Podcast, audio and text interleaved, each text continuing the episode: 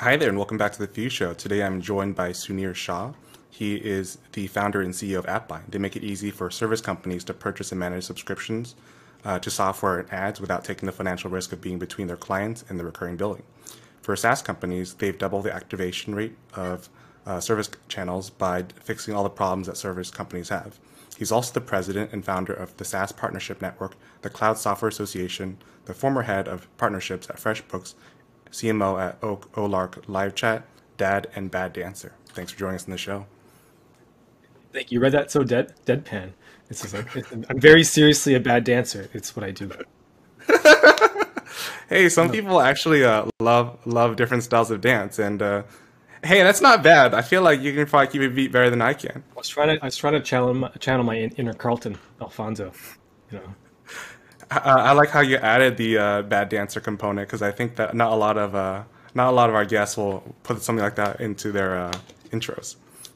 Life is well, thanks for joining the show. Oh, thank you. Thanks for having me here. So I love founders helping founders because being a founder is goddamn terrifying. And so if you oh, don't hear stories from other people, everyone's like, everyone is like, "Oh, I'm killing it." It's like, are you killing it, or is it killing you? What's happening? yeah. I uh, I've actually unsubscribed from all of. or I stopped entirely stopped using um, Facebook and Instagram just because I feel like most of the founder experiences you'll see highlighted are the ones that I guess garner whatever the platform considers the most attractive for engagement. And almost always it's like overly positive or overly negative, and I feel like the reality is somewhere in between. Uh, do you have any personal, like I don't know, uh, terrifying personal horror stories that you've experienced, or like something in the middle that you'd like to share uh, in terms of what you've experienced as a founder? God, yes. I mean, I always said I'd only become CEO if I was dragged kicking and screaming into it. And that's basically what happened. I was not happy hmm. with the idea of being a startup founder because it was it's terrifying. Like, I've been work I've been in startups my entire life, uh, my career. I mean, so since I was 18, 16 maybe. Uh, I mean, because I, I, I graduated from high school in '97, so the dot com was happening and immediately I was gravitated towards startups. And I grew up in a small town in, in Canada, you know, Deep River, Ontario. Uh, if you ever watched Mulholland Drive, since you're from LA, the character's from Deep River, Ontario, because David Lynch picked it out of a map because it sounded crazy. It's like, you have no idea, David Lynch. It is a crazy town. It's, because it's a nuclear research town, and like all these PhDs stuck in the middle of a of a of a, of a mosquito driven forest and we're all going crazy like all these like city people from around the world with a nobel prize winner in that town you know and there's like nothing to do. And so you can imagine all the children uh, which was me like going crazy. But i you know the internet had come uh, to pass. I'm not explaining how i got onto the internet when there was no other internet then through the nuclear research facility. There was perhaps some teenage hijinks to get in through the nuclear research facilities internet connection. I'm just suggesting these are in, more innocent rights. oh my gosh, security. Anyway, so uh, I got online. I was following the internet. I, I, I got really excited by all of this. Uh, I got into the becoming. I want to be a startup entrepreneur. I like the startup, the energy behind it, uh, and I've been in this world since my entire career. But you know, I've known a lot of founders, and it's like super super stressful. And I was like, was I ever like capable of being the leader? Because it's a lot more than just being a software developer or a marketer or a mm-hmm. salesperson. Uh, but I had to do it. Like I got to this point where I was at Olark as CMO. Uh, I was chief chief marketing Olarker at Olark, and you know I don't think it would be surprising to them. I was there for almost five years. My third kid was coming. Uh, she, my wife was uh, due in December of uh, 20 uh, 16, and I just couldn't fathom going through another. Um, by the way, every time I have a child, I change my job. So when I had my first child at FreshBooks, I quit. I gave him a year's notice, uh, and I quit because I, I, just it's a lot of for me being a parent is even more risky than being a startup founder. My second kid I went through at Olark, but I, once I had my second kid while I was at Olark, I already started to change the team so I would leave. But I just hung on for too long my third kid was coming. I was like, I, I, I already built the team. I'd hired my replacement. I was like, I had to go uh, and, and figure out what I'm really doing with my life because, um, I don't. Do you have kids, David? I do not, but my co-founder has a good number of them, both adopted. It's really and, different. Yeah. It's it's as you know. I've you know I have you know obviously a lot of men who have uh, friends who are, have uh, friends who are men who have children, and they will tell you it, it's like you you think you're going to take over the world and conquer Earth, and then you have children, and then suddenly your priorities completely change, right? Because you're now you want to protect that Yeah. and, and support that. And you know, as a startup person, I thought I was like a cowboy. I would go and do. I was like a killer. I was a killer. I would go and like. But as soon as I had kids, I just, I just nothing. No, I didn't want to do any of it. And so I, I didn't want to work for someone else. Hmm. I wanted to control my own life. Uh, I'm Canadian too, and Amer- Olark is American, so we have totally different uh, paternity leave uh, policies as well. And I never really taken paternity leave with my first two kids. I wanted paternity leave with my last kid, um, so I, I I quit without a plan. Uh, and you know, my heart, honestly, while I was at Olark, you know, as I thought I really believed in the product, and I still do uh, what they were doing. But I obviously I care about partnerships way more than I care about um, live chat, and it occurred to me that I was really more interested in what I was what this what ended up becoming AppBind, uh, that problem. And so, you know, with this existential question of, you know, with my child coming, it, basically what I was saying in my head, I, I needed, every time I have a child, I, I rethink my life because it's, it's, because you never know what's going to happen to a child. They, they, they could be, you don't know what's, if they're going to be born healthy or not. And you're just like, I'm like anxious about this. And so I was thinking about everything. Uh, and, and I just like, okay, you know what? Thank you. I built the team at Olark. They can take over. Goodbye. I'm fine. I gave him like a, like you know six months notice. It wasn't like I just like pulled up, like left, but uh, I was like I'm done here. Uh, I need to do something that makes sense for me. That I where my heart really is, and, and I wanted to balance what meant was meaningful for me at work and meaningful for me at home. I needed, uh, you know, I was uh, I reached that point in my career where I felt I was capable enough to take on that risk. So I said, okay, let's do it. And then as soon as I did that, I felt, oh my god, what the hell have I just done? So this is 2016. Yeah, 2016. Child 2016. number three. Okay. Yeah. Have you had children since 2016? Is there? a No, I, I, ended that. I ended that. I told my wife and I have an agreement. I'm done, but she, if she wants to have continue, more children, she can continue on and do that. It's fine. Just out of it. So no more job changes then. No, exactly. I'm I'm committed now. so like the first when I first left, I didn't really I didn't know I was going to do AppBind. I I knew this problem. So the problem that we're trying to solve with AppBind, I've been working on forever. So the question is, why can't someone else sell your SaaS software for you? That should be a straightforward question. If it was anything other than a subscription, the answer would be I'd ship them a box of it, and then they would sell it. Like that's how that works. Everything works that way, except for subscription stuff. And so, you know, when I was 18, this, the reason why this bothered me, I grew up. I'm, I'm a super nerd, so I grew up, uh, you know, uh, with Byte magazines, re- like when I was eight, you know, reading about the PC revolution and how quickly that grew. And by the way, you know, you know, Jason Lemkin talks about the, the, the 100 million dollars ARR. You know how long it took Lotus 123 to get to 100 million dollars in ARR in today's money? I don't. Well, today's money is worth less, 30% less than last year. So let's just pretend it was like last year's money. Okay. Let's ignore the pandemic. Money is not as worth as much as it was in, in 2019. Definitely. Okay. In 2019, money. it took one year. One year for Lotus 123 to get What to the 100 heck? million dollars. You know, uh, Sure. that there's nothing there's no SaaS that's achieved that, you know. Uh, and and that's on real sales. It's not like Groupon where they're selling $10 for 9 Reselling money effectively. yeah, for less. You know, it's, it's for like they were actually creating a hundred million dollars of value in one year, uh, and the reason they did that was partnerships and through the PC, like the distribution. Like in, back in the eighties, it was it was a big deal. You could buy a computer in a shopping mall. You know that, that before you could only buy it from you know deck like from an enterprise sale or through a distributor, and you can go. The idea of going to a sh- any shopping mall in America and buying a computer and software. You know, think about that from a distribution point of view. Well, hmm. that, that was what the PC revolution was, personal computer revolution. And, you know, I just assumed that all software was sold this way. And it is, it still is. 64% of, of B2B software is still sold through partners you know, as of 2019. Uh, I don't, pandemic, who knows what happened. But, you know, as of 2019, less than 20% of SaaS, B2B SaaS is sold through partners. And like, what's the story? So I used to be a software developer. I, uh, when I when I was 18, I moved to Ottawa. Uh, you know, and I worked for this company called Ingenious, and they had a product called Soft TV. And mean, Ingenious was a consulting company, a Microsoft shop, right? Clients would call us, and like any contractor, you know, like a like a general contractor renovating your bathroom, you know, that you wouldn't mm-hmm. ever go to the hardware store to buy your own drywall, wood, pipe, right, right, right. gaskets, valves. Like that makes no sense. You would fire that contractor. Like, what, what are you talking about? I don't even know what a gasket is. You know, like what do you want me to do? Uh, by the way, I know what a gasket is. Please don't the rubber ring wheel. Come on, I've made that joke. Uh, the other one is flux. What the flux is flux? Yeah. I know flux is too. Anyway, so the, the so we would go buy the hard, the computers and the networking and the Windows licenses and the SDKs and build the system, right? Because it's like any contractor. And then we would implement the mm-hmm. system mm-hmm. and we do the training for the system and then we would hit the maintenance contract for three years. And if you're maintaining the system, then you're talking to the client for three years. So then you can build the next system and the next system and you just keep going. Mm-hmm. I thought literally nothing of this because human contracting has been like this since the age of the pyramids. Like literally. Like this is how humans work with each other. You know, I, I don't know how to solve this problem. I have a real problem. I hire a trusted expert.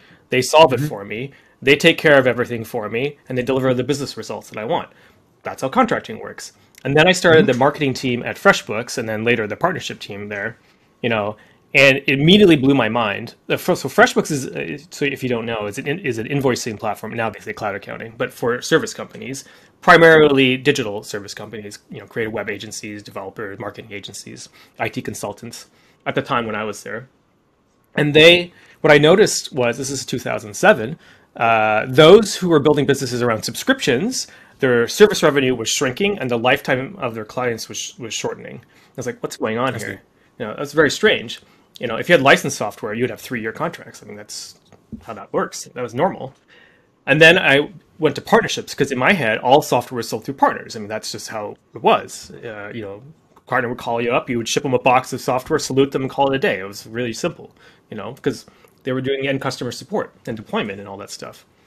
So the first call at FreshBooks I had with a partner, immediately I just hit the mud. Like everyone hits the mud immediately. There's two problems with subscriptions that are not like licensed software. Number one, the customer owns their own data. So how does a partner create an account that they can manage, but the customer owns and controls? That's a huge problem. Hmm. And there's even a bigger problem is how do you get between a customer on these ongoing recurring subscription payments? So it's a lot of accounting headache, which is you go underwater uh, just on the accounting. I mean, these are companies that sell time. They don't want to spend time doing expense tracking. Plus, who loves expense tracking? Put raise your hand. I mean, no one, right? And that, but the real problem was the financial risk. So getting between a customer and their money, like their charges, is a huge amount of liability and risk for the partner. And if you are a product, like if you went to business school, right? If any like you understand what a value chain is. For a value chain you create an opportunity for the next person down the value chain to build a business based on you right? You create an opportunity for them. What you don't do is ask them to take on a whole bunch of risk so to, to sell your product. Like that makes no sense. You're not, you're not trying to make their business worse by working with you. You want to make it better. But subscriptions mm-hmm. all we're doing is selling risk to our partners and creating no opportunities because you end up taking the customer off their hands and like actually removing opportunities for them. And suddenly you're like, mm. this doesn't make any sense. It didn't make any sense to me, right? I mean, does it make sense to you? Like it's totally insane, right? And so like this bothered me for so long. So like going back to where I was with this idea, it's been it's been sticking with me forever because it, it, I I love partnerships like like perhaps too much as you said in my bio. Uh, I think well, partnerships are of course the way so- every technical product is sold should be uh, because it's just you can't reach everybody with a phone call and, and, an added email. You have to work through the global distribution network. I mean if you're selling locally in indonesia you're not going to be able to do that from mountain view. It's not possible. Even selling in the middle you know you, you can't even sell in wisconsin from mountain view effectively. It's just not a very efficient way to work. Mm but also from a, just a, being a partnership person it's a lot of fun because it's relationship marketing. So you get to like meet people it's very rewarding. But like, so I was sitting there thinking about this problem. Like, no one could make a business based on SaaS except for the SaaS companies. All the SaaS companies were hitting like ceilings. You can't predictable revenue your way out of this problem. And if you actually look at the gross margins, a lot of the public SaaS companies they're still negative. Like, like they they they project to return no profits forever, uh, which makes you wonder why their stocks are worth more than zero dollars. You know. but I mean, they're all hoping to solve this problem. Like they have a good product, it sells, people like it. They, there's no efficient way to sell it, you know, except direct. And so, like, you know, this, that I, I found a solution, you know, with AppBind. AppBind's a really simple solution, hard to build. Uh, but like, what's a subscription? It's an email and the credit card that you use to sign up. The partner should never use their own email and credit card because then they're, they're they're stuck in the client subscription, which the client should own. But the client can't give them an email and credit card because then you know yeah. Right, so right. what do we do? We create a shared email and credit card, a virtual email, a virtual credit card. The partner creates a new email, a new credit card for that subscription. They can sign up. It forwards all the emails to the customer, so the customer owns it. Forwards it to the partner, so they can manage it. And all the charges on that credit card we automatically expense to the customer, so the partner's never in the middle of the financial risk, and we also handle all the accounting for them. Plus, they can add their margins and all sorts of things, so they can actually build a business based on this. Hmm. And actually, what turns out it's not just buying one subscription. What this is enabled for people on AppBind, the agencies who are using us, system integrators and dev shops, so they're, they're building systems, which is what we used to do. You, you're, you're taking over a whole problem area for a customer and saying to them, "Yes, I'll take care of it for you." And customers love that because they don't want to think about the pipes. You know, like right, the, right. just take make the water, make the toilets work. I don't care how just make it happen. And like, yep, I'll take care of it for you. Absolutely. And then that's a real value add. All these service companies are tech mm. companies too. They may not be writing code, but they're building systems mm. out of the products, right? As they should be. And that's selling those systems. And that is where the world will end up. And we're enabling it. It's amazing. That's a long story. Everyone definitely wants the end-to-end solution. It's like the general contractor that just does. Like you tell them the high-level goal, and they just do it. Like I think the the fewer details users get involved in, generally the more satisfied they are. Absolutely. I mean, they just it's too confusing for them to and they hate it. They hate every minute of it. Like why would they want to talk to a vendor? They're talking to you already. You're the vendor, right? Like as this marketing agency or a dev right. shop, you're their vendor. Like why would they want to talk to some downstream vendor? That's your problem, right? Um, do you have a typical ballpark of the number of vendors that a, um, I guess, user on your platform would connect to their clients? Yeah. So Scott Brinker, you can use an objective standard. So he's now at HubSpot actually, um, but he has I think it's Scott Brinker. Anyway, he has there's like a, the Martech landscape. It's they show that uh, 14 there's average of 14 Martech tools in a marketing agency stack. That's pretty much common. Hmm. You know, and you know in AppBind, uh, what we have seen it's a bit strange because we're transforming things. Uh, so at the beginning, people like, well, we only do Facebook ads, we only do HubSpot, we only do Mailchimp, or we only do Active Campaign, whatever. Yeah. Mm. Okay, so just use it for that for now. But what they realize is once they realize the customer doesn't care about the tools that you're bringing in to achieve the results, they care about the results. And if you're staying in right. there, right, solving the problem, not the method, that's your problem. The customer's talking about the problem. The problem gets deeper and wider and more interesting. And you can start saying, yes, I can solve that. And with AppBind, you are given permission by the client effectively to go and bring in the right tool to solve the problem, and you end up creating more value. So what happens is over time, the agencies who are on AppBind start expanding the number of products that they're using because they, they, before they, they were saying no, I can't do this, and now they can start saying yes, I can do this, and that's how you create more value, right? Because the software is not I mean, it's every software company thinks their software is important. Even HubSpot, you know, is important, or Active Campaign, you know, is important, but it's not more important than what the point of it, of it is, right? And as a, as the as a trusted expert on the customer, you're the humans working right. on the human problem, right? The business problem. It, it, it is, you know, it, so we seeing we're seeing like expansions, like you know, like more and more things than people even thought they could bring into a project. So, you know, I wouldn't be surprised that as we mature, like the average number of subscriptions, you know, is more than the average number of subscriptions a typical marketing agency has, who's only doing, hmm. you know, uh, referrals, they're only doing the work, but no, not managing the systems. Or as someone once described it to me in agencies, you know, you know, I, I always felt like I was selling the sprinkles, but not the donut, and HubSpot was getting a donut. I'm just getting the sprinkles. you can't build a business on the sprinkles. Yeah, yeah, that's right. You have to sell the whole thing. Customers buying you know the, the the the result, the experience, not the little bit of work you're doing, right? Right. So, how are you finding these agencies that are a good fit uh, to use your platform? Good question. So uh, we're pretty young. So there's a couple ways. One, I know a lot, so I'm just using my own network uh, to do that. Number two, uh, I run the Agency Connect cocktail party at Inbound conference. Uh, I was hoping to have another Inbound conference this year, but it's virtualized. So I guess we'll just run another one virtually. Uh, we ship bottles of wine to everybody. It was kind of fun. Um, it's actually not, it's actually more affordable to run a virtual cocktail party. Than, oh, for sure. uh, so we might do more of them. Um, so we do a lot of that. Uh, more actually, very interesting. The model for AppBind, not too surprising, is uh, we're actually building the product for the SaaS companies ultimately because they're the ones with the actual yeah. problem getting to market.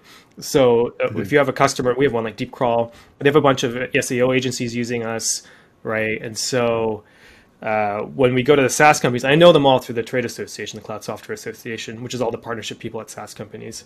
We solve the problem for them. They bring their agencies on board to enable those sales. You know, the product AppBind is actually a product for them. They become like app, like their AppBind accounts belong to the agencies because rather than a software company, it's important that they own their own data, right? As well, mm. right? But then they are free to bring in other SaaS products and then become we go back to those SaaS companies, and then we have the agencies. It becomes a virtuous cycle, and we end up building. The goal is to build a, a pool, a win-win pool. You know, where you have more and more of these companies who are willing to bring you into client projects, and more of their tools that they're mm. bringing into the client projects, all working together in a platform that makes sense and takes the risk out for everybody. And that's our ultimate plan. You know, as as a Canadian. Uh, you know, as evil as I get, I, I, we take our two percent tax by making everyone richer. Is that is that evil as a Canadian? I, yeah. And is that uh, two uh, percent on, I guess, all expenditure? Expenditures. I mean, that's our that target. The... I mean, that's our basic model. I mean, because we're moving money, so we just decided to take it out of the money stream, like any payment network. So we get we're using credit cards, so we're going to take the money from the credit card fees, right? Because we're already it's already there, so it's easy place to make money. Yeah. And we think it's important philosophically to charge uh, the software, like the the agencies, the solution partners, something something nominal. So we charge on one percent because. Okay. Uh, you know, I guess we don't technically necessarily need to do that in every circumstance, but the point is, I don't want them to feel like they're the product that we're being sold. We actually built yeah. AppBind first for them. Like it's you're the customer. The SaaS companies are also a customer, but weirdly, the agencies are more important, even though the SaaS companies are a go-to-market strategy. Because who's closer to the customer? you know, it's a, it's a, it's the service companies, and if we don't serve them well, and they're, and they're, the ones who've been eating risk all this time. If we don't get them into a happy right, position, right. this whole market's going to collapse. So that's what we're doing. So if for whatever reason, does your company carry the risk? If say like a transaction fails and someone refuses to pay a bill, like what happens in those situations? Is it purely between? Well, we certainly can. Okay. And we went to when we opened when we went to market. Mm-hmm. Uh, that was definitely the model. And for some of our most of our customers right now, because they're in the old system, we are underwriting the risk, but that's not the goal. Right. So. Uh, really, the person who should be taking the risk for the subscriptions is the one with the money. Who has the money? The customer. Right. By the way, a lot of SaaS companies don't get this. They think the the partners should be pay, is the one paying them. Is there for the partners the customer? I, I have I've hit this wall. I don't know how to get past this point. Mm-hmm. It's like clearly your partner is not paying you. Right. Where do you think they're getting the money from? Like, I don't know. I just see that every once in a while. I just don't paying you through the partner. Yeah. yeah. Like the customer, the the partner is will never should never ask them to take on any financial risk to make you money. Right. That makes that's an insane proposition. you know. Okay. Anyway, so the so what we what we have in AppBind, uh, I'm pretty happy about it. Pr- I'm pretty proud of this. So we, we built something called subscription orders that look like purchase orders uh, that the that the part like the service company like a marketing agency would give to the customer. It explains the project. So we're going to get Facebook ads and Active Campaign and um, Sumo.me and put together a project. And there's a budget for the subscriptions, a subscription budget of let's say five hundred dollars a month, including the ads. And you know, is it itemized or max total? Well, it's just like a it works like a top up card. Have you ever been to Starbucks oh, okay, yeah, yeah, or okay, been gotcha. on a top card? Because the subscriptions have variable prices, yeah. so it, it just goes down. Like so, it went five hundred dollars. It goes below hundred dollars. You can set it whatever okay. you want. Re-ups it to five hundred, but it gives and you know max uh, like a thousand dollars a month. Put some controls for the client you know that's the budget but you can you can just set up a budget for the expenses for the for the entire project and that gives the service company then the authority to go and sign up for everything and manage it for the client but the client has like one bill for mm-hmm. everything but the money is the customer's paying for it and out of that the agent like the service company can go purchase the subscriptions without putting their own money yeah. at risk which is where they all get scared Mm-hmm. Now, can AppBind underwrite it? Yes, we can, and we probably will, and offer like a like an interest rate for that, like an overdraft overdraft protection, mm-hmm. because mm-hmm. One of the rules of value chains is the financing is actually the creates the size of the market. Mm. Something you learn in business school. Like the fashion industry, I don't know if you know this, is entirely built on loans, right? So if you're mm. in America and you're ordering clothes from Europe, you know, they have to make the clothes. so you order it and then you have to make the clothes and then they deliver it and then you pay them. So yes. how do they make the clothes without the money? So then they factor the it's called factoring the order and so they have to get a loan on the order in order to produce the clothes and then they send the clothes over and then you get paid to close the close the loan. Right? Uh, but then your ability to sell clothes is based on the ability to you know, credit your your your like the retailers, the wholesalers who are purchasing from you. So that like limits your size. Same thing with ad agencies too. Like if an ad agency it does happen that you underwrite your ad your media buy for your clients, right? Then you're basically a bank. You're offering loans to your client. No one likes thinking about it, but it's true. Mm-hmm. And so if you're a agency, you, you're limited by the size of clients you have, by how much money you can afford to like risk with clients, uh, and that's why like Omni, which is the biggest one, takes all the biggest clients because they have the biggest amount of lines of credit, so they can mm. take on risks like that. But small agencies can't take any risk, right? Because uh, it eats into payroll pretty quickly, and so those kind of problems should go away. Yeah, this, what AppBind is trying to do, I know this is a very technical point, but we want to take the risk out of these service companies entering these businesses because your your skill and expertise is, is, is it can be amazing. Your financing should not limit your growth, hmm. right? Your your your skill should, should and there's no there's no reason for you to be in the middle of the client's expenses. You know, you're just managing it for them. You know, and let us build a platform that you know takes you out of the equation and allow but allows you to grow a real business, building systems, building value, being the trusted partner of the client, being the kind of person who can say, "Yes, I'll take care of it for you." You know, that's that is what humans should be doing for each other, right? At the service level. So, for clarity, is the virtual credit card a virtual credit card, or is it a virtual debit card? A virtual credit card. Yeah. Okay. That way we get is there. Is there a, like additional spread that you get for like I guess providing virtual credit cards? yeah, credit I mean cards? that's the whole point. So the credit okay. bins you get uh, merchant fees, which is fair. So like the vendors are already paying it, so you might as well like the software companies are already paying it. You might as well use it mm. to underwrite the channel. So one of the things I think about in the world of consumer credit cards is like there's a ton of like people love to game the system of like credit card like points or miles or whatever. Is there an equivalent in the like the business to business credit card space? Actually, more points you might get from Amex. Uh, so we could we thought about it, provide because uh, we got a spread. We can offer some of the yeah. spread, but then we, we eats into our ability to operate the business. And really, the spread you're getting is on the retainers, like the service revenue. So, like, why are you dipping from us? Like, we're enabling you to get more service revenue. So let us live and underwrite your billing, and then you make the money from the client who has all the money. You know, shouldn't be making money from us. That makes no sense.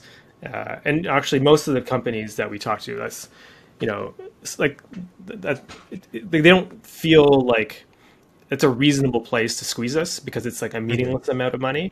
The place where it does matter is where you get airline points, like like whatever you call it. So you can take your wife, as people say in the MSP space, it's always your wives. I don't know why, because it's a male-dominated industry. I want to take my wife out for vacation every quarter. Uh, like, and they take it. It's like a, it's technically it's not legal. Like the IRS would tax that, but they take it as a tax-free, uh, tax-free uh, earnings from the company because you can use the credit card points to buy vacations because no one right, right, right. Listen, man, if it came from us, we would tell you to the penny how much that's worth, and that would be like, oh, make just make more money and then take your easy solution. I that I don't. That really makes me makes me makes me uh, miserable that people are, are, are like penny wise, pound foolish. Like, build a better business all these MSPs are going under right now. There's a huge consolidation because people are trying to sell them because they can't mm. get into the subscription business. They don't know how to make money because uh, they can't build systems anymore. They're getting cut out. The, the, uh, the, customers are going directly to the vendors. They don't need. So once you get the, once you get the customer to deal with the vendor directly, here's what happens they didn't have staff to solve this problem, but then you made them have mm. staff because you asked them to deal with it. So they ha- like yeah. you won't deal with it. You're not going to take care of it for me. Okay, I have to figure it out because I need this problem solved. So then they get they go find the staff and they eventually hire someone because you're useless to them. Like you didn't solve the problem. Yeah. Like it's universal. They just replace you with someone. Like someone once told me. I was a Magento Imagine conference. This guy was amazing. He was a COO of a chocolate factory in the Northeast, New England right? And he said he was he was hilarious. I met him at lunch. He's like, I, I don't want to be here. Okay, Magento Imagine. So Magento is a shopping cart platform, open source. Yes. It's huge, right? And so he did not want to be at this e-commerce conference in the middle of Vegas at 45 degrees Celsius, whatever that is in American, 1,000 degrees Fahrenheit. I don't know. You know, he didn't want to be there, right? Uh, but he was there because you know he's running a chocolate factory. It's been around for 80 years. He's on the phone like every four minutes during this lunch, by the way, because the trucking union was was giving him a heart attack. He was in a labor negotiation mm. while he was in Vegas. It's like, so why are you here? Listen, I don't want to be here, but I hired these whiz kids from Manhattan. You know, by the way, he was like a thousand years old, right? He's a Methuselah, so he's like, all, everyone's a kid to him. Just roll with it. He was hilarious. I hired these whiz kids from Manhattan. I think uh, we need to get on the internet. We need to sell our chocolate on the internet so I hired these WizKids from Manhattan. They seem to know what they're doing. They got us on Magento. Yeah, they said we're going to do that. And then immediately they did nothing. I was like, what do you mean they did nothing? I knew the agency they hired. Like, they don't do nothing. Yeah. They were like a serious agency. Yeah, yeah. And they were like, obviously they're in the 20s. I mean, they were kids, let's be honest, 20s, 30s. But, you know, they, from his point of view, but they didn't do nothing. But I was like, what do you mean they did nothing? Well, the first thing I did, I said, take get this thing done. And then first thing they do, they made me like gave me a whole list of things to do. It's like, what do you mean? Well, you had to go and sign up with all these vendors. You had to go make all his purchases. it's like like his his his auto mechanics would never make him buy a part for anything. Fix my trucks. Yeah, yeah. Okay, yes. go buy. Can you? No, you fix. That's the way it works. Truck's broken, truck's fixed. That's how our relationship works. You know, I don't want to hear anything else. That's it. Broken truck, fixed truck. That's the end of our conversation. Okay. But with these e-commerce guys, they made him do all the work. So he's like, I don't know what to do. So he had to find someone internally to go handle all these vendors. And then it's like this is annoying for him because he's like running a like a, a serious business. So yeah. so he so he's like, what do you think I did? I so I don't know. Like, well, I went to the community college and hired hired a couple kids. I got a web developer and an and a marketer, you know. And I was like, okay, more kids, right? And I was like, well, do you think I got the best? I hope so. Of course not. They're from community college up in New England. The best were in Manhattan. but they're my kids, and I love them. Who do you think I saw? And who do you think I saw at the Christmas party? My kids or the Whiz kids? Uh, your hmm. kids? That's right. So who do you think I kept? Your kids. That's right. And I love my kids, meaning his staff. Right? He's like a yeah. yeah. yeah. All right. So I I brought him here I came here with them because they've never been to a conference before. I came here with them so they can learn and develop and be better at what they do. That's why I'm here. I hate being here, mm-hmm. but I love my kids, and that's why I'm here. But those whiz kids are the ones who should have been doing all the work. Like that's absolutely goddamn true, and that's what subscriptions. That's great feedback. Yeah, and it's like that is you know I had I, when I was consulting I had the exact same situation, exact same story, where I didn't do I didn't buy it because I was afraid of the subscriptions. All right, and I made my client deal with it, and he was like, "What are you doing?" like my plumber's not making me buy my own pipes. You know, he was building a he was building a physical store. He was a fashion retailer, building a physical store. I was doing the e-commerce site, the analytics, and I and 72 hours from launch, he noticed that none of the analytics was done. You know, uh, because like the phone number actually is all he noticed. There was no phone number. I was like, why is this not done? It's like, I, you didn't sign up for anything. So I got him on a video call, like, put your email in here, put your password in here. I treat him like a child. I felt so bad. I, I, I knew this was wrong because I knew I had the idea of AppBind in my head already. I, knew, I know we were, we were pretty friendly, him and I, because we're the two adults on the project. So we were already like had a good, but he was so disappointed in me because I had the whole project. I was the most professional person and I hadn't gotten any work done, right? Because I couldn't get anything done. So he signed up for two of the six things I needed, and he said, "Sunir, my plumber's not making me buy my own pipes. Frankly, I expected you to do this. Working with you is ten times harder than not working with you. You know, get it done." I'm like, yep, absolutely right. I bought the other four subscriptions on my credit card and then canceled my credit card immediately because I didn't want to get renewals on them, uh, mm. which is a nightmare. And then I delivered, uh, and then I caught up with him a month later. It's like, listen, obviously I was fired. You know, that was like no no brainer. I was fired immediately because and then but I was talking to him because I knew it, but he knew he knew what I was thinking about. So I was talking about just tell me what was going through your mind because I, I want to fix this problem. It's like, listen, my plumber doesn't make me buy my own pipes. I expected you as a contractor to just take care of it for me. I don't understand what the hell you wanted. You said you wanted it. You should just get it done. I agree, I trusted you. You were my guy. You were going to take care of it. You should have just done it. And frankly, it was really confusing. Like all these t- analytics tools. Like, he's just not a he's not a computer scientist. He doesn't need to know any of. He's making clothes, right? right? Uh, and it's like, yeah. And it's like, and you know, just think about it. Not only you wasted my time and everyone else's time on the project and delayed everything, right? Uh, but you, you you know you waited till 72 hours from the deadline and you had to stay up all night to deliver because you couldn't control your your, your own project yeah because he understood cognitively why i didn't want to buy the subscriptions but he just understand how that could be a thing you know like why is that a problem shouldn't this be solved it's like it's not solved. I just don't want to. And it's like, like how can you run your business Sunir if you can't predict when you're going to do the work? Like you have to be able to control your schedule. You can't be waiting till 72 hours from the deadline to like sprint like overnighter to do the work. You can't. No one can run a business that way. I'm like, absolutely. A lot of agencies are like this, right? Uh, it's like, and you know, my, the plan was I would build the system and then, and then maintain the analytics, and then because I did the, get a maintenance contract, like a retainer, and then I would go for like just like the old days, and get the retainer for the system, and then build them the next system, the conversion rate optimization, and from there mm-hmm. the ad spend, and I just keep going with them. And honestly, if I was successful, maybe I wouldn't have AppBind because I'd have a you know an agency, right? But so, but I was immediately fired because I I, I made him do all my work. You know, like that doesn't make any sense. Mm. Like, you know, he's a he's a he's a tailor. You know, clients would call him. He, wouldn't get them to go buy his own fabric. Like it's like I make the clothes. Right. I measure them. I find the materials. I make the clothes, and I call them when it's ready. That's how this works. Yeah, it's like, yeah, right. So when you were mentioning earlier how you want you really wanted to avoid the CEO role, was it that moment that you were like you realized that I have an opportunity to make things right? Is that that moment, or was it additional things added on as well? Well, so like I'm 42. I just turned 42 uh, last week, and so um, it's pretty average and normal for startup founders to be in their 40s for a reason. So mm-hmm. I didn't want to be a 20 year old because I didn't know what the hell I was doing. It was too much risk for me. Uh, when you complain about something for like 14 years in a row at your conference at the keynote every year, so people just roll their eyes. Oh God, Sunir again. Reselling is the future. Shut up every year at the conference, at my own conference, SaaS Connect. I same story.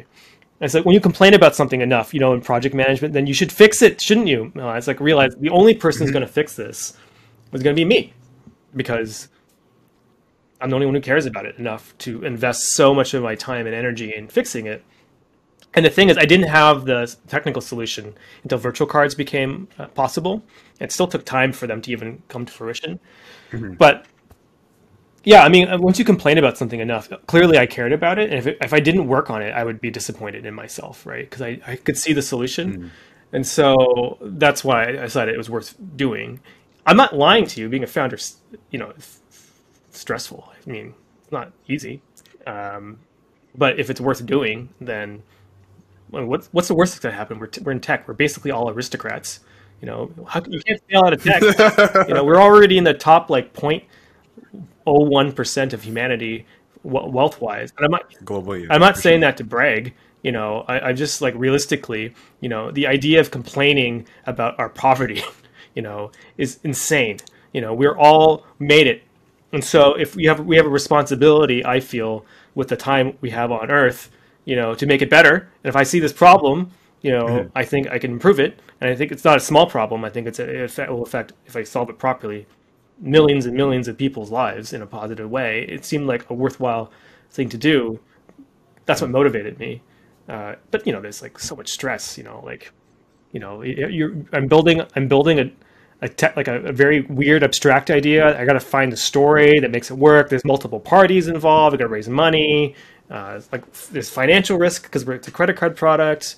Uh, I have the three kids at home. The pandemic, like it's a lot, you know.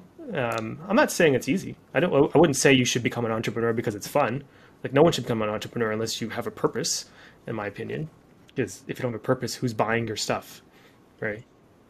Right. You know, I actually love hearing the stories behind purpose, and I think it's definitely true that in for a lot of especially Silicon Valley like corporate employees, the safety net you have in life is generally pretty substantial.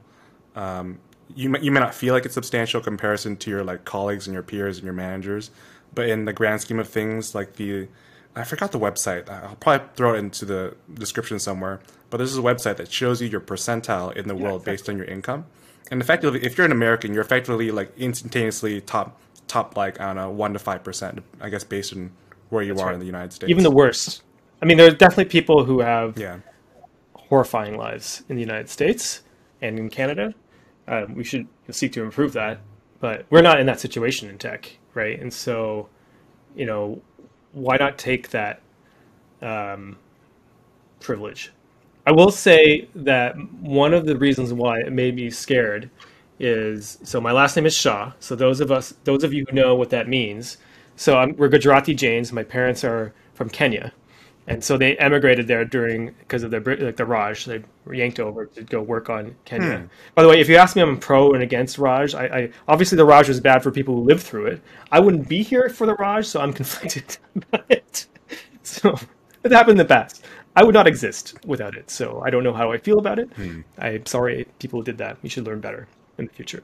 But it happened, and so the uh, my parent, my ancestors were there uh, in Kenya, and you know we were like gravel farmers in Gujarat, and they were poor, and they moved to Kenya and made their lives better, and all sorts of things. But my uh, my grandparents, my grandfather, he got wiped out, he got bankrupted, and this is back. You know, there's no bankruptcy laws that like there's no safety net, right? right. You, you, would inherit the you would inherit the debt as children. You know all the things we don't do anymore, right? And so my dad was both wanting to be an entrepreneur this low life and terrified of it and so I inherited both those mm. feelings where I, I like startups, but I didn't want to take the risk of owning the startup. So I like being in the startup. This, this basically explains my career. It's pretty much, I enjoyed the energy of the entrepreneurship, but you know, having the, the risk of implosion is a big deal because you could impact your family. It was only when I realized that I don't have this problem. Mm. Also, like, you know, I'm not exactly alone in this household. I, you know, my wife is a doctor, so uh, she's not the richest doctor in the world, but you know she's a perfectly reasonable professional income, right? So, you know, we will be fine no matter what I do. Because even if I wipe myself out with this startup, I still have a decade or more of contributions.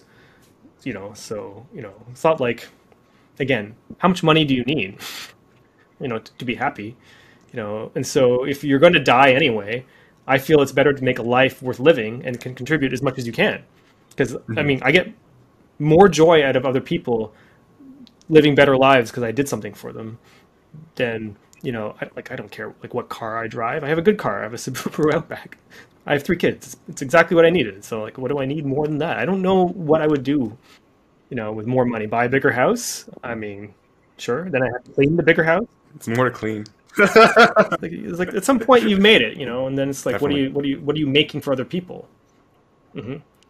Yeah, I think it might be semi controversial, but I feel like a, I think for most people in the tech entrepreneurship space, they derive more joy from the giving of value than the any effectively anything else just because they like they feel like that's the you, you hit this high calling you realize okay I've I've met my personal needs I've met my family's needs I've met my extended family's needs. I've ext- I've met the needs of my child's doctors cousins need. Like like at some point everyone in your like immediate circles needs are covered and you realize that you have a lot of time left on the earth especially with length of life getting substantially longer than it was call it like a century ago. Yeah and i think it's a privilege uh, that we have which means that you know we are all born with privileges. Uh, so the question is what can you do to you take your privileges to make the world better for the next person mm-hmm. or other people you know to, so they can rise up you know, build a ladder for success for other people. I mean, what's the point of it all? I mean, you're going to die anyway. At least leave something behind for other people. I'll, I'll tell you, there's, there's, a, there's a really interesting article called, uh, um, I'm going to regret meeting, mention this, but I always find this hilarious when, in weird times. It's called The Laws of Stupidity. Uh, it's from an economist, okay. Carlos Ch- Cipolla.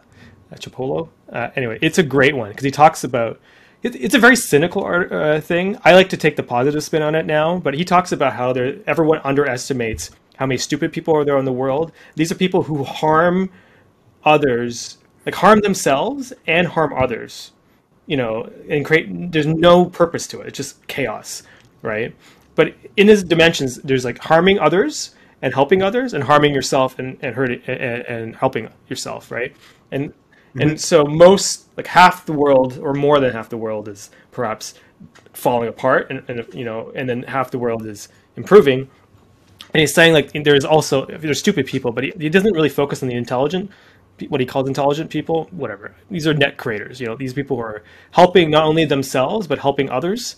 And those are the people who end up creating all the value in society that makes society progress. Because otherwise you have what he calls bandits people taking value uh, and hurting others, and those who are helpless, who are get like losing value because like, of their own actions. Like you might like do a bad deal and give someone else something and lose something mm-hmm. yourself. Those are all destroying value. All that's all negative. The only thing that creates value is these these people who are helping others and helping themselves. And if you take that as an orientation, as a, as a, like a as a simple a principle for happiness and joy and pride and satisfaction, simple like help others improve, and by doing so, help yourself uh, through the trade and, and common cause. Like, and then you know, life is a is a joyful experience. It's not kicking and screaming, right? It is, um, you know, it is something worth doing and pleasurable. Now, starting a company at the beginning, you're not creating any value for anybody, right? Because you're unless you start selling for the beginning. We didn't, and so that period of time where you're not like making any any any, any traction is terrifying. But once you start making traction, then you know all the stress goes away and you can enjoy it again. And then the only stress you should be having, I guess, is too much success if you do it right. Um, unless you take too much investment, then you're screwed. Don't take too much money. what do you consider the appropriate amount of investment? Uh, you never want, in my opinion, you want to. There's different strategies, but you want to create enough BATNA, best alternative to a negotiated agreement, yes. that you can continue on with or without the investment, which is difficult if you're not if you're if you're losing money. But you want to get yourself in a position where you don't need the investment, right? And if you don't need the investors, you don't have to give away strings because uh, like the board should never be the place where you're focusing attention because they have no money like really they don't have real money they're only selling You're, they're depleting equity you want to get revenue right from customers so the board is wasting time from customers right then that's not a good board setup but you could end up in that situation if you're raising money for the sake of raising money it's better to just focus on what you can do to generate revenue you know i wish i was in a stronger position but we had a lot of product risk for AppBind um, to sort out because you know building a credit card from scratch is actually non-trivial. It's not an easy thing to do. Um, mm. So it wasn't like a normal B2B SaaS product where I would have built it and started selling it from the beginning. I couldn't do that because it wouldn't even work, right? So um, that was the risk. So we tried to we're trying to control the amount of money that we're raising to what we predict will be enough to get to uh, you know revenue neutral uh, you know, and then we can raise more money to grow it. But that's what I would say. Like focus on getting yourself into a place where you feel comfortable, like this business is under control. Like I said, what, why do clients hire contractors? Because they're freaking out. They've lost control. That's the same thing you're feeling. You've lost control. You know, you want to get your business a place where you feel it's under control. If you raise too much money and the investors are giving you pressure because you raised too much money and they want a return, you've lost control again. That's not, that's not healthy. You can't, you know, even for investors, it's not a good position to, to, destabilize management of the company, right? Where they feel like they've lost control. Like you know, that doesn't make any sense. You you just do what you can control. That's all you can do. If you lose control, then it's going to spiral out of you know. Just be in a healthy place. You know, do as much as you can. Develop yourself. You can control more, but keep things under control so that you feel comfortable. That's all I could say. You know, anxiety drives everything. Do you feel like your risk tolerance today is similar to your risk tolerance, say, five or 10 years ago? Or it, it, how's it changed over time? It's definitely better. Um, I mean, a lot of that has to do with my financial position.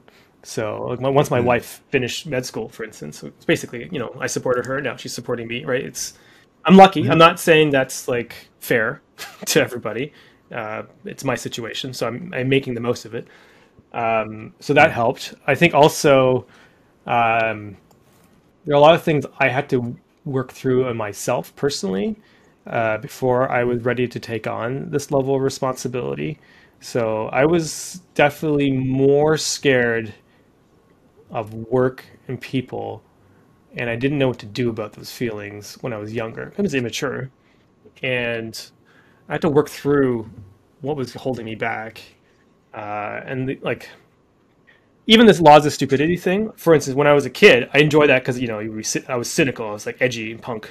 I mean, you know, like I'm almost a Gen X, so like I was I was feeling all those yeah fight the ban Disney hate them whatever you know and uh, like, I had all those feelings. Uh, but now I'm older. I'm uh, I look at the positive. I can't. I, I reject the cynicism because cynicism is unhelpful but I look at the positive part of that story. It's like, well, yeah, there are people who are net destructive, but there are also people who are net productive. And so if I focus on that, because that's the only thing that's worth focusing on, in my opinion, mm-hmm. then you can make learn something and make progress. But I had to have a mind shift, my, a mind shift to do that. And I think what, where's risk tolerance? What does that mean? It's fear and anxiety. You know, I had to come to terms with my own anxiety. I mean, I still, I still have anxiety, not like in a normal way. I have like a lot of anxiety, uh, but I might my my skills for managing it have definitely improved. Uh, I also think that people underestimate physical exercise. Uh, in startup land you know but if your body is stressed out it actually just wants to move. And if you spend too much time you know working 50 60 hours a week for your boss in startup land what you're doing is you're teaching your body that it can't do anything with that stress and it will start stressing start you're, you, you become afraid about being afraid or stressed about being stressed and that becomes an un, un, unhelpful loop. Because you can't use the you can't use uh, the part of your brain that worries to worry because that becomes a feedback loop and that actually happens a lot. That's what burnout and all sorts of things come from. Uh, you start like falling apart. It's like I know people say you take care of yourself, but you have to take care of yourself because those emotions, emotions in your body require motion. You have to move it. I mean, that's a Tony Robbins thing, but it's absolutely true as it turns out. Which someone told me that when I was younger. They teach the kids this now in school. You know, when I was a kid, it was like head down, study harder. Now the emotional understanding is improved. So was a long story, but like, is my risk tolerance improved? Yes. What does it take to improve your risk tolerance? Like, first, your life will improve. Like, your circumstances will become more secure. Like, I, mm-hmm. I, I feel like I can work, I can get a job if I had to. You know, I don't feel, you know, I feel like I made it. So if I once you've made it, the question is, what can you make for others, right? That's the question. You have you made it? If you've made it, make something for someone else. Right? Help them make it. That's life. So I've done that. I've also figured out how my what drives my fear. I've also figured out what to do with my fear. And I've learned that torturing yourself, uh, which a lot of people do in entrepreneur land, like you can see like on Reddit all the time. People are like, "Yeah, work harder," you know, like guy, you know, you know, Gary Vaynerchuk guy. Honestly, like, don't hustle hard to death, you crazy lunatic if you torture yourself, all you're going to do is teach your brain that you're un, untrustworthy. You know, your brain will your brain is designed to survive. It will it will it will crash. It will stop you. It, if you can't trust your conscious thinking, it will just destroy your conscious thinking. So it, it, the body will survive.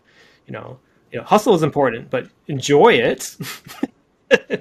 do it for joy, not pain. Anyway. I mean, I know Gary. Gary would agree, but like I think a lot of people in his universe sure. pick the pain story more than the joy story. Yeah. He definitely loves what he does. I, I, uh, I was a bit mean there. He can take it. He's a nice guy. Did I hear you correctly that you were afraid of people in the earlier stages of your career? Is that right? Afraid of people. Yeah, I had social anxiety growing up. I was shy as a kid, which is funny mm-hmm. now. No one would know that. Uh, yeah, I was gonna say that. I was like, how do you go from being a shy person? So I consider myself like relatively on the shyer side as well. How do you go from that to being a chief handshaker? Like that's the, the exact opposite when I think of of uh, transformations. Well, uh, I had this principle as a young person that whenever I thought negatively about a group of people, um, that everyone's rational in their own mind, and they probably have a good reason for behaving this. And if I don't understand it, who like hmm. is it that, that they are stupid or I'm stupid? Now, as it turns out, they still could be stupid, but I am I'm definitely stupid if I don't understand what they're doing, right? And so uh, I would start joining in, in, the other groups and trying to learn. So that's how I ended up in marketing. I used to be a software developer. I still consider myself a computer scientist primarily. Mm. Like I, you know, I have a robot there, and I have a I want to build space robots as a kid. I still want to do that. Uh, like so, it's like I like computer science more than anything, but I end up in marketing because I couldn't didn't understand why marketing and sales kept failing. So I went and joined hmm. and learned it. Um, and there's definitely reasons why they fail. So it wasn't like I was completely wrong. Like they're so, but I learned more about why, and and then through that process, uh, you start learning about things that are uncomfortable for you, and a lot of that's fear, right? And so you have to contend with your fear by just pushing into it, right? And any time that I avoided it, it was really painful. And I would say actually another thing that uh, I don't think is I don't think I'm telling tales that Oleg would not agree with. That one of the things that really bothered me, uh, I quit FreshBooks because I had my first kid, hmm. I was freaking out. And the reason why is I didn't want uh, to a be on the road with FreshBooks. Sixty hour, I want to be office for sixty hours a week. I want to be around my kids. That was a really important thing to me. Um, you know, my own, like my dad was on the road when I was a kid. It's like I just want to be around my kids, and uh, I wanted financial security, uh, all sorts of things. And I, and I, did what my dad told me to do, which is because he grew up inheriting debt. Right? He's like, just get a job, make the money, take care of the family. Don't worry about how much you, you know, you, how much. Don't worry about the job whether you like it or not. I just like muscled in there, right? And my priorities there were never I didn't orient myself to that job at Olark around making the job enjoyable. I made it around like mm-hmm. doing the hardest possible version of this, like self pain, because I thought that's what my you're supposed to do, and it wasn't like mature. I mean, I didn't know what I was doing. I was like really like wrapping my head around being a parent. Um, but the right thing to do is actually to uh, not be like. So I was afraid of being a parent. That's basically why, wherever that career change came from, like leaving the partnership track at FreshBooks and going to become a because I thought being a CMO was a step to a more like executive role, which would be a more secure pay package. You know, that was my thinking. I didn't want to be a CMO. Mm. I don't want to be a CMO. I don't. I'm not a CMO. I'm a product person who does partnerships. It's not. That's the world I live. I live in platform partnerships. That's really my my my happy place, right? I left that job at FreshBooks, which I enjoyed. I loved it. You know, Hmm. And I went to Olark. I did a good job for Olark. I didn't say I didn't do a good job, but you know, it wasn't aligned to where I was going with my life. And you know, I liked the product. I believed in it, but I just wasn't passionate about live chat like I was about partnerships, right? Hmm. And it, there was always this tension, like, why are you so focused on the partnership stuff when we have to focus on this? I was like, because I was torturing myself, and it, that's not a mature thing to do to take out on someone else right? Like it was their company. You know, as much as I tried to do a good job for them, it just I wasn't aligned to myself because I was lying to myself. You know, and so um, and that was fear, right? About so that's part of the reason when my third kid was coming, I was thinking about all this stuff. I was like, listen, this is stupid. Like I I'm I'm taking I'm doing I'm making all these wrong choices uh, for me. It's impacting other people around me. It's not ethical, right? Or healthy for me. And so I had to say goodbye to them because that wasn't reasonable behavior, right, or mature. And I went right into like I didn't know what to do. Like, I quit without a plan, but I to, then I, I, faced it down, you know, and it was terrifying. But you know, mm. by facing down the fear, um, then I got more comfortable with it.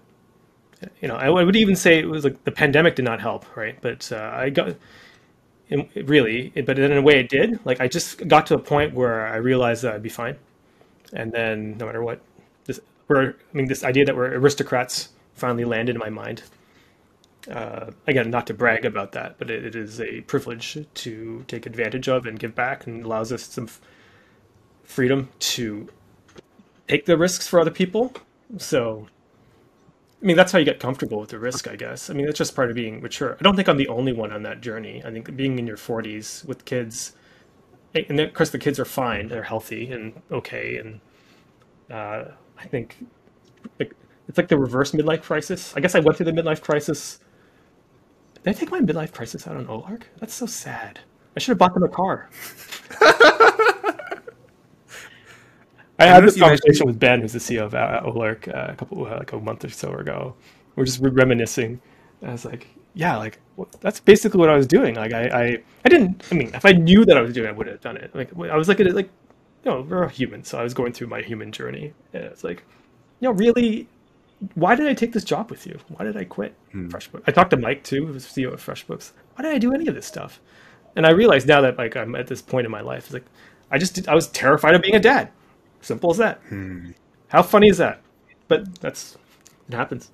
So here we are. You mentioned fear a good number of times, and I think fear is probably like one of the strongest motivators for people to do or not do certain things.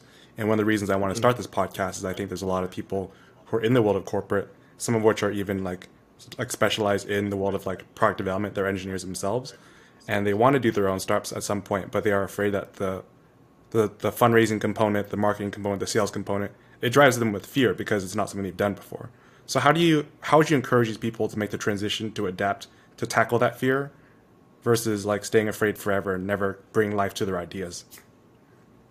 Well, I don't necessarily support the idea of wanting to be an entrepreneur without a focus. Okay. Like, why? Like, there's no purpose. Mm-hmm. Like, like it's so self-centered, and you can't build a business self-centered. Mm-hmm. Like, I had like a lot of clients, uh, between leaving leaving Olark and starting AppBind because I was consulting.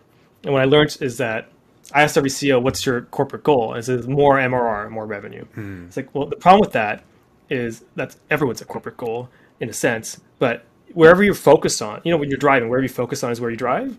If you're focusing entirely on your bank account, it already has all your money, so it can't give you more money, right? The, only, the corporate goals can't be more revenue. That's not a corporate goal. That's the result of a corporate goal. Goals are always in the market, external to your company. You need to be focused around the customer. So when people say they want to be an entrepreneur, it's like, but that's about you. Like, wh- what's like being an entrepreneur is is uh, it's a fine career goal. I mean, people could want to be an executive, but that's about you. I don't I don't mean that's not a, you should not have that goal. But being an entrepreneur is a set of skills that you're developing around your, in yourself.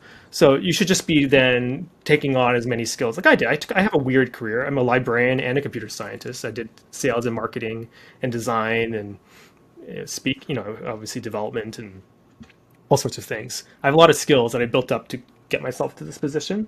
So yeah, build yourself up, build your skills up, right? But if being an entrepreneur, um, it's not about you. Ultimately, it's about the customer, right? Unless you're like a lots of stupidity, a bandit, you're just stealing from people. Like I guess there's a lot of entrepreneurs like that. That's fine. Uh, supplement companies. oh, I'm gonna get emails for that. Uh, the the, the uh, I'm I'm in the fitness track right now. It's just like there's so many supplement companies. Oh yeah, for sure. Where's this all coming from? Anyway, so the the uh, the um, anyway, so if you're getting past your fears, so if you accept it's about someone else, then you open yourself up beyond your needs to start exploring other people's lives, right? And the more comfortable you are understanding and empathizing with other people and their pains and suffering, the better you are. And then, of course, I mean, lean startup. Like, I mean, come on. There's already a book. There's just, there's textbooks about what to do. Sell into the unknown without before you build product. Like, don't spend years building something that you know there's no demand. Although I guess that's what we did at AppBind. Although I had 10 years of the trade association talking about this endlessly, I knew there was a problem, uh, but I didn't know they would buy the product we had. So that was maybe, you know, dumb or genius. We'll find out if I'm successful. But, you know, like so, the, the the biggest thing to do is enumerate your fears. Here's a here's a technique. It's really simple. Take a piece of paper, write them down. Like write them all down. Like sit there. You know, don't drink, please. It doesn't help uh, when you're doing this. I found it doesn't really. It really you can't. So sit there mid afternoon, or actually morning's even better. Like on the weekend, and just write down everything in your head, all the fears you have, and actually that that immediately you feel like you're under control, and then group them and organize them, right? And then you'll start seeing they're they're, they're in like categories. So I don't know what market to be in. Okay, well you don't you're not ready to be an entrepreneur because you don't know what the business is going to be, right? So then, but you can start solving some of these problems by like, well, how would I answer this question? Well, I don't know what market to be in. I don't know what business I'm going to be. I know I want to be an entrepreneur. Well, you just you haven't figured it out yet. Just open yourself up to other experiences. You're you're you're in a you're in a learning mode. You're in a you're in a uh, you know there's divergent and convergent things. You're just just explore the world. Be in the world. Learn about people. Learn how it works. You know, feel it. Find out what bothers you about things. You know, start working on it. It's like art. You know, like if you ask an artist, sometimes they make lots of little sketches before they get to the masterpiece. You just make it, just throwing ideas out, just play with things. You don't have to commit to anything until you're committed. So just work on stuff, throw things out in the world, see what happens. If you do have an idea and then you don't know how to build it, you know, the product, then you can start building sketches and talking to people. You know, just work on like what what are small tactical things to start confronting and contending with the fear and breaking it down until it becomes manageable. But if you if you don't write it down, it's in your head, and you you, you can't control it. You put it in a place where you can control it. I, I know I have. I'll tell you during the pandemic, I'm like I was a CMO. It was not like I don't know anything about marketing, even though maybe you know I could there are better CMOs, but like I know something about marketing. Uh, but all these projects for marketing around AppBind just fell apart because I just like I I should forgive myself. But you know, there's a Canadian company it used to be called called Dylex. Uh, and it was a clothing company. Dylex stands for "Damn Your Lousy Excuses," which is amazing. The CEO there was, incredible. I'm, I'm like really into Dylex mode now. Like, you know, I was like now I'm just like Dylex. Like I don't. The, the pandemic happened to everybody. I don't. Fuck, I don't care how I felt. I don't care what I, what I got done. I'm like, don't care. It's going to get done. So I wrote down all the pro- all the marketing things that I know I'm supposed to be doing because it was just starting to pile up in my mind. I wrote them all. I took like two weeks. I wrote them all. I organized them into some kind of Google Doc, and then like then I'm just working through them progressively because I just felt like whenever I was working on something, I should have been working on something else. I couldn't like I was just whipsawing in my mind because it was all in my jumbled in my head. Write the damn things down. Put it under control. Like even when we launched AppBind, I wrote down all the things we knew, right, and start working down them to the point where I felt there was some confidence that there was a problem here, whether or not we had the right solution or not. You know, it's just, just be a project manager. Also, it's very useful to be in entrepreneur groups. So get out of your head. You're too much in your head. Get someone else to talk. Mm. Say it to someone. Have them say it back to you, because they'll either sound ridiculous or they'll simplify it for you. Like you're not you're not alone. Don't be alone. Mm. Being alone sucks. Be with other people. Right? Founders helping founders. Right? That's the. Well, I think that's a uh, great great point to. Uh, that's a great point to close the show on. I am thankful for your time, and I just want to be respectful towards it. I like just to end all of my calls the same way. Uh, what's the best way for viewers to get in touch with you? That's something they'd like to do. All right. So if you have a problem where you're trying to sell your software through partners or your software service company trying to manage subscriptions, come to www.appbind.com, A-P-P-P, B is in banana, I-N-D.com. And I'm Sunir, S-U-N-I-R at appbind.com. And if you are a partnership person and want to hang out with all the partnership people, cloudsoftwareassociation.com. Come join.